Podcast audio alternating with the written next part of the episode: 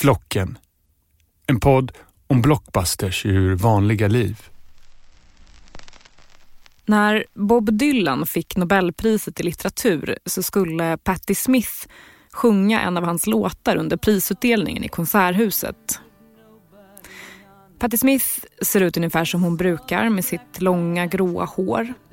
Kungafamiljen som sitter på scenen ser också ut ungefär som de brukar. Skimrande ordensband och glittriga klänningar och välknutna flugor. Två minuter in i sången så händer det någonting. Earth, salt and sorry.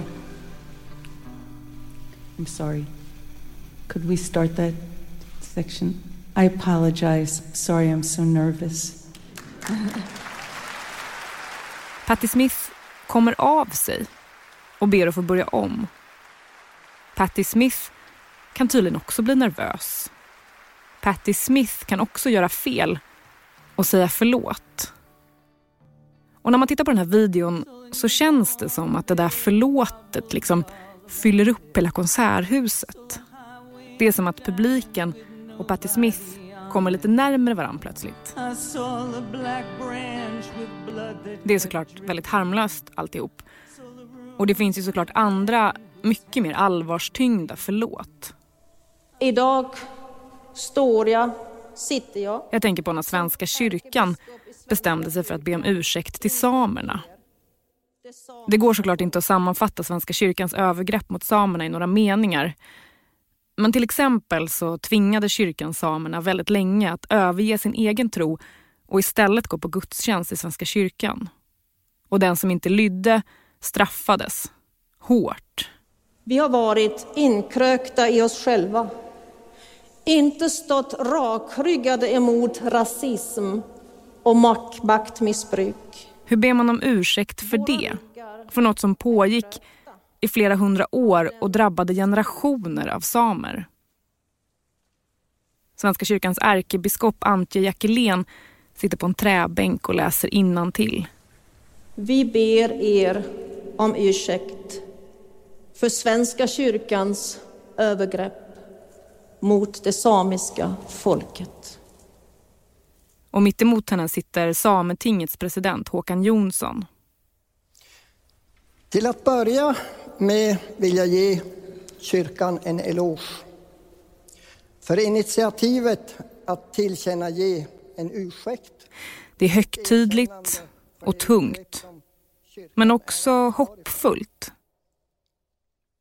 För om Svenska kyrkan kan lyckas be samerna om ursäkt, lyckas gottgöra dem på något sätt, ja då finns det ju hopp. Hopp om att det går att göra om och göra rätt. Och det där hoppet, det kanske börjar med ett förlåt. Från Third Ear Studio. Det här är Flocken. Jag heter Åsa Secker. Idag, ett försenat förlåt och en telefonsvarare.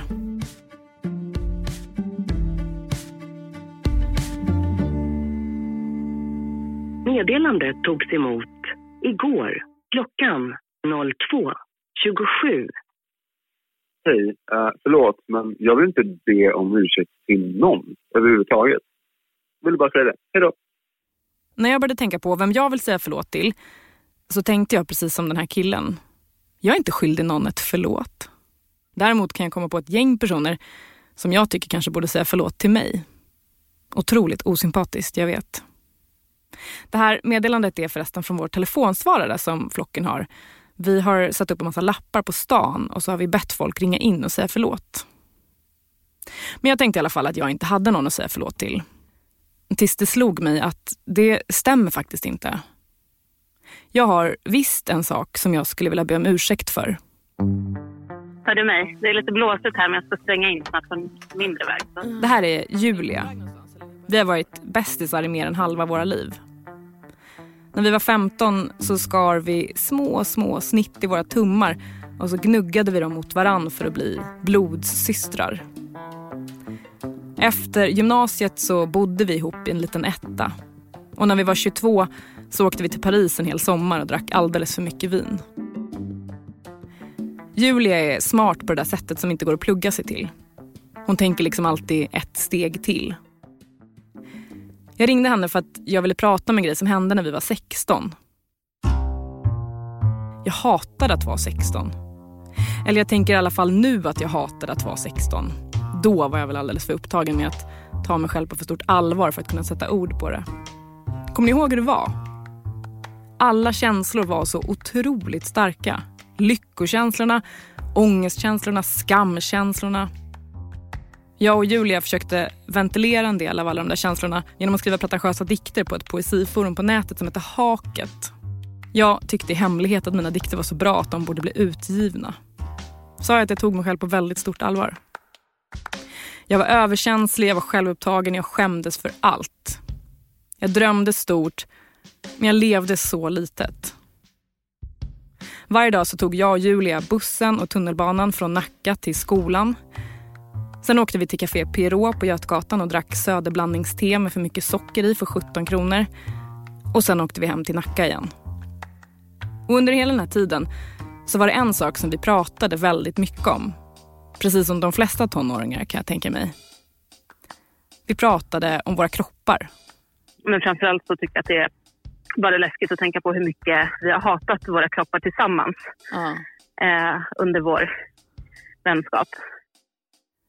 Det där hatet som vi kände mot våra kroppar, det var så starkt. Och det var som att det enda som gjorde att det kändes lite, lite bättre, det var om man fick säga till sin bästis att man kände sig tjock och ful och så sa hon att det inte var sant.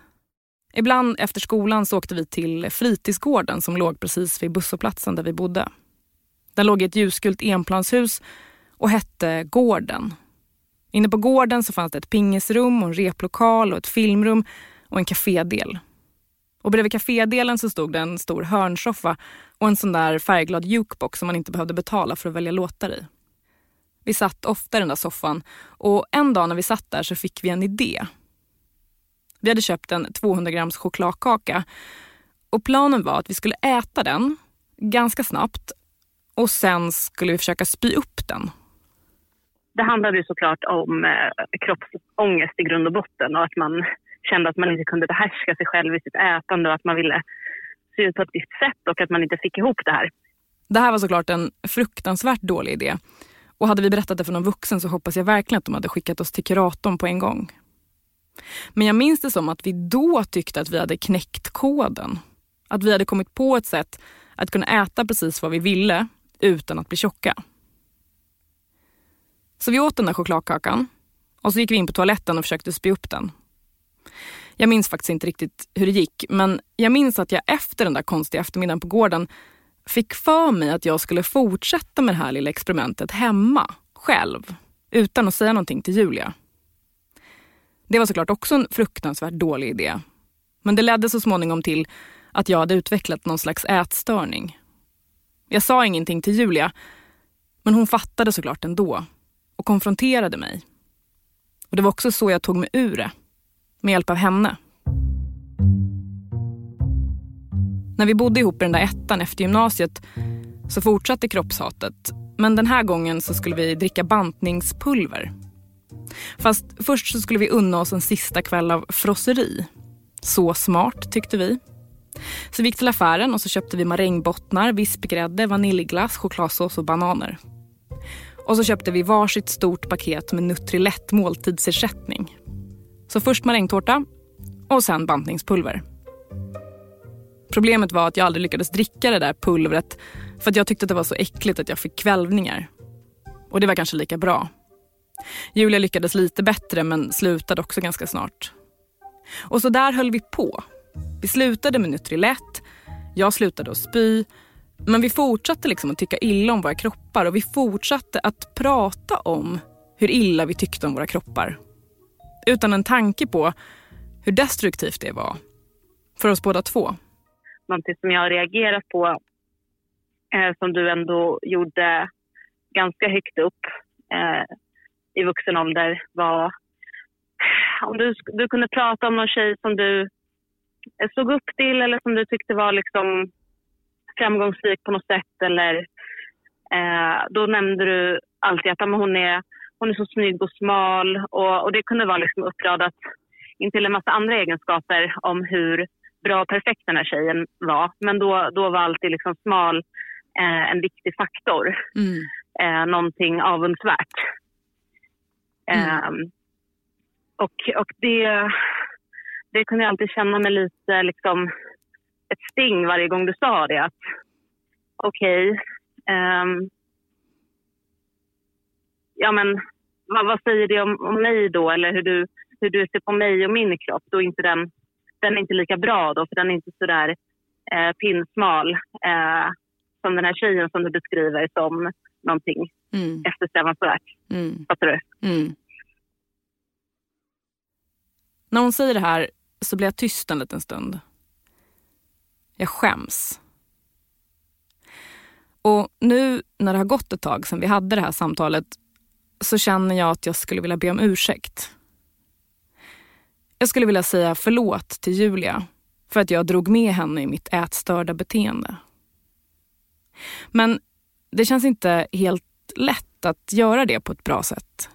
Det är så lätt att man samtidigt som man ber om förlåtelse så lägger man lite skuld på den andra. Det här är Barbro Holm Ivarsson. Det är så lätt att man låter lite anklagande eller att man låter som att man känner sig som ett offer. Hon är psykolog och har skrivit en bok om förlåtelse. Det, det är svårt att bara, bara säga förlåt, jag vet att jag gjorde fel. Jag är ledsen att jag har sårat dig.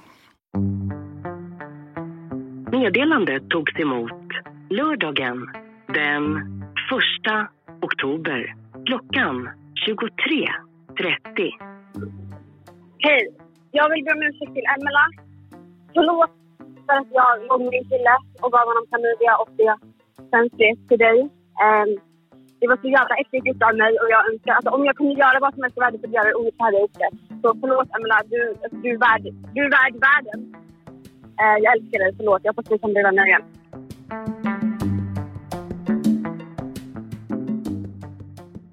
Hej, Marcus heter jag. Eh, jag skulle vilja be om ursäkt och säga förlåt till Didrik som gick i Björkhagens skola i första klass 1992. Eh, jag och några andra killar startade något vi kallade Hata Didrik-klubben. Och, ja, jag vet inte varför. Och vi gjorde bara taskiga grejer som att slänga upp Didriks mössa bakom skåpen och sådär. Så att jag känner att det vill jag säga förlåt till. Jag tror inte du hade gjort något, Didrik. Så att, förlåt, Didrik.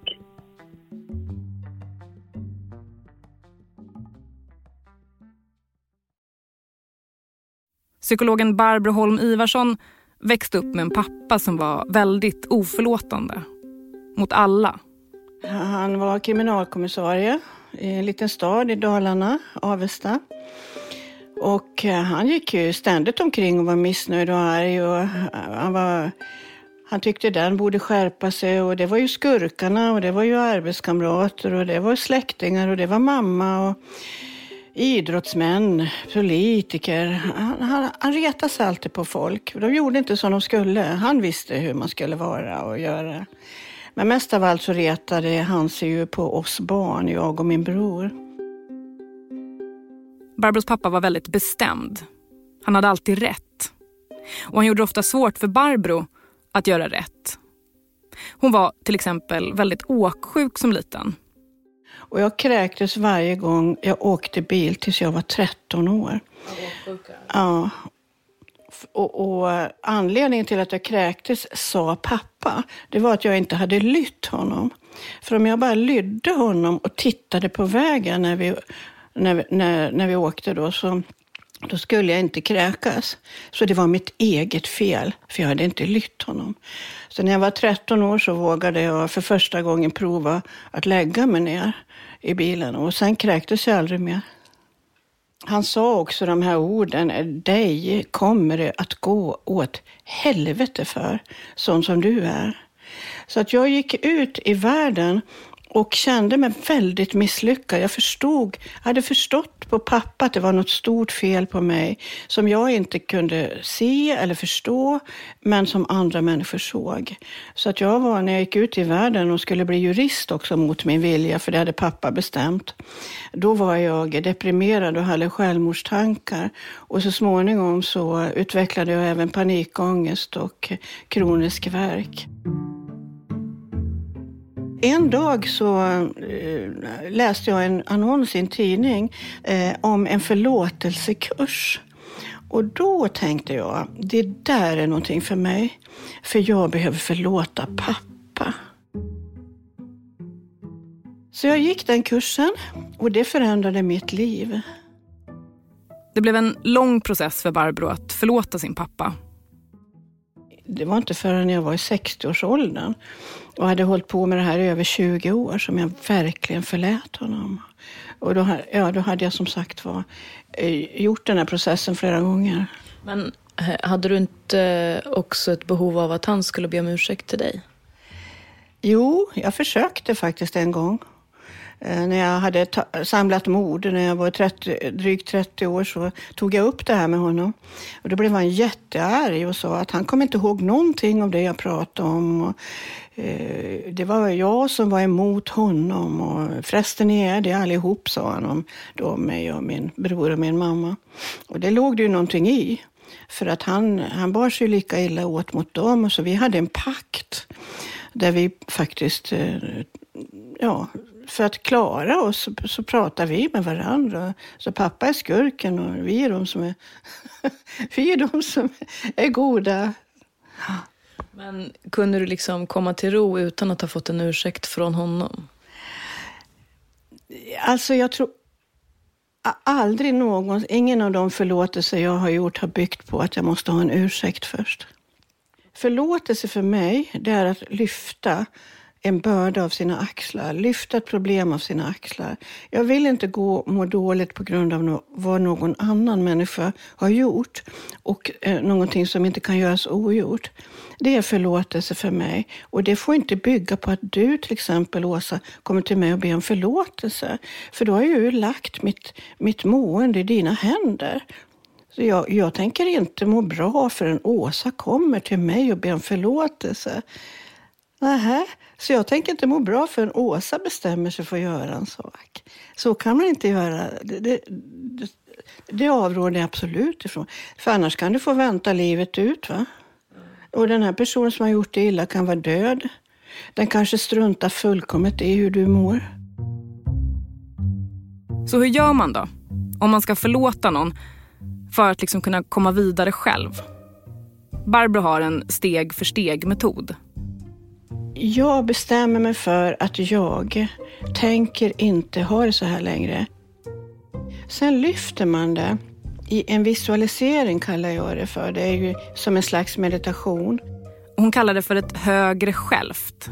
Att liksom få kontakt med sitt eget inre och kanske zooma ut och se sig själv utifrån lite grann.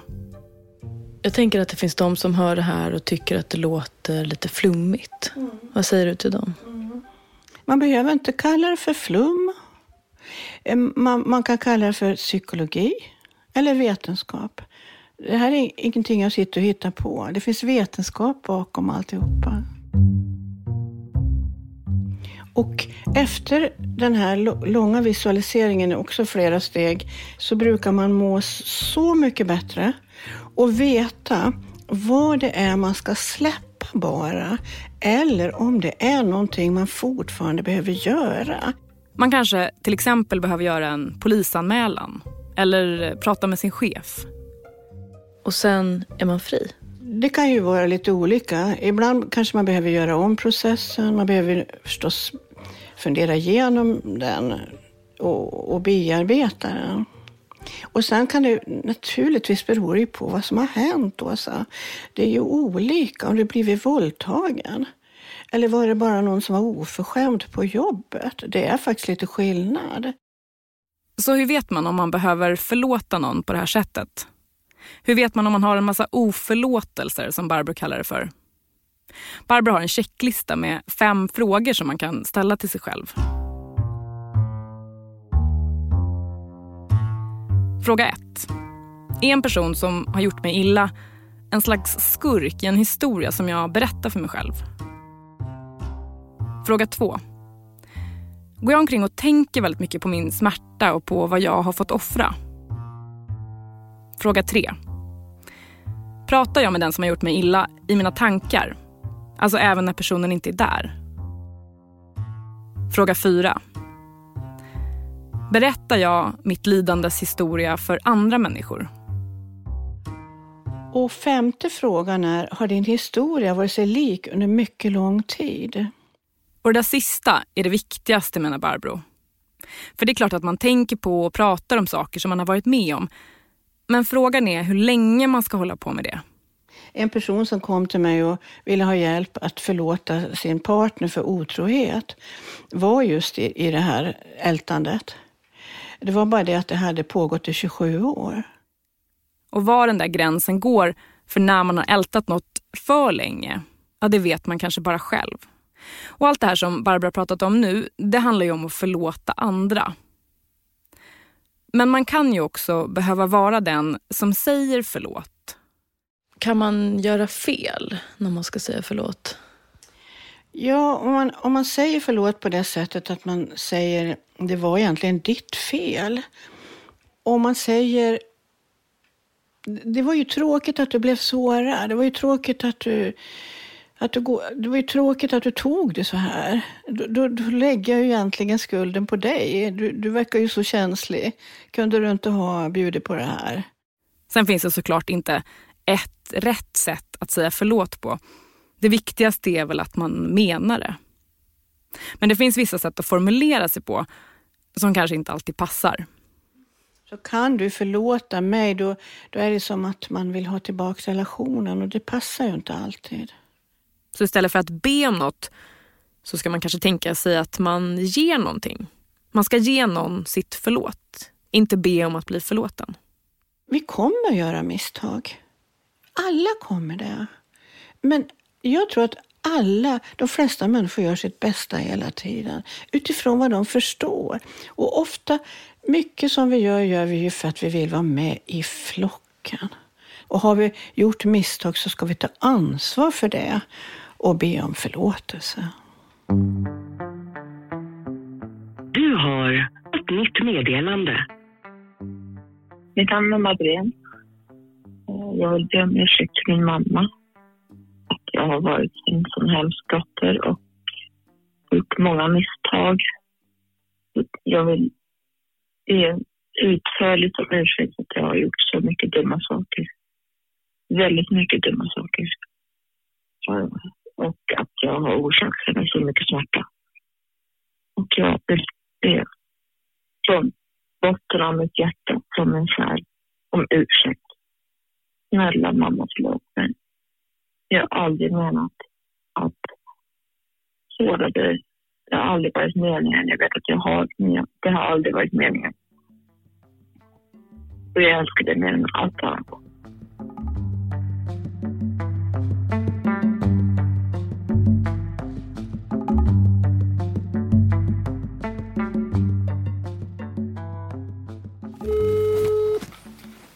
Hallå?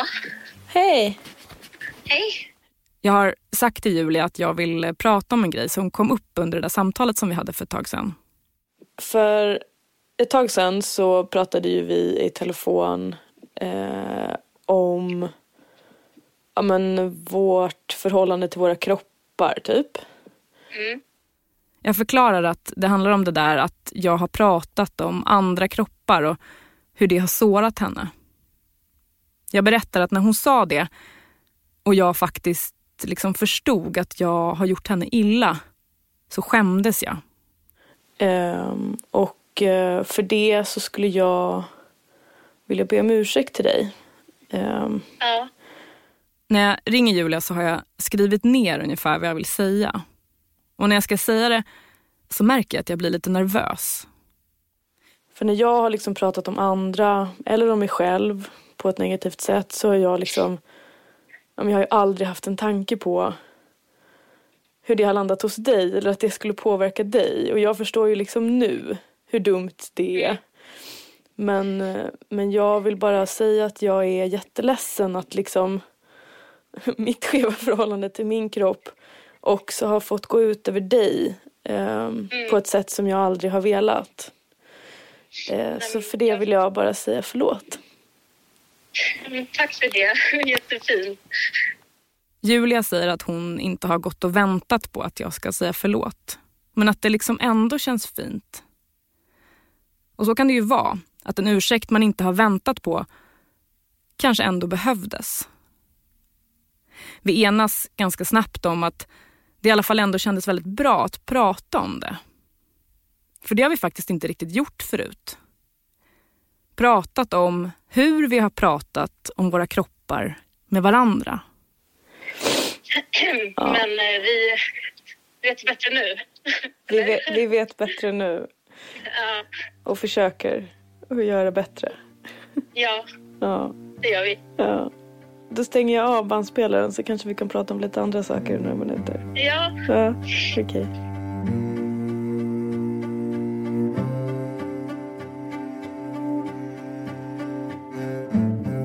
Du har lyssnat på Flocken med mig, Åsa Secker. Och idag har det handlat om att säga förlåt. Om du också vill säga förlåt så är vår telefonsvarare fortfarande öppen. Numret är 070-014 8191. Och numret finns också i avsnittsbeskrivningen. Så ring och säg förlåt om du känner att du behöver det. Och såklart ett stort tack till alla som redan har ringt och delat med sig. Producent för flocken är Anna Åkerlund. Reporter idag var Love Lysarides. Grafisk form och vignett är gjort av Anne Skog Obel. Slutmix av Gustav Sondén. Vi hörs igen om två veckor. Hej då! Du har ett nytt meddelande. Hej Majken, det är Elias här. Jag vill be så hemskt mycket om ursäkt för att... Du kommer ihåg när du var fem år? Jag hade släppt ut en hamster. Det var jag som dammsög upp den. Jag, jag vet att du tror att det var pappa som jag skyllde på honom. Men det var precis jag och jag vill be så om ursäkt för det. Jag vet inte om du kommer lyssna nu, men så du vet vad jag älskar dig.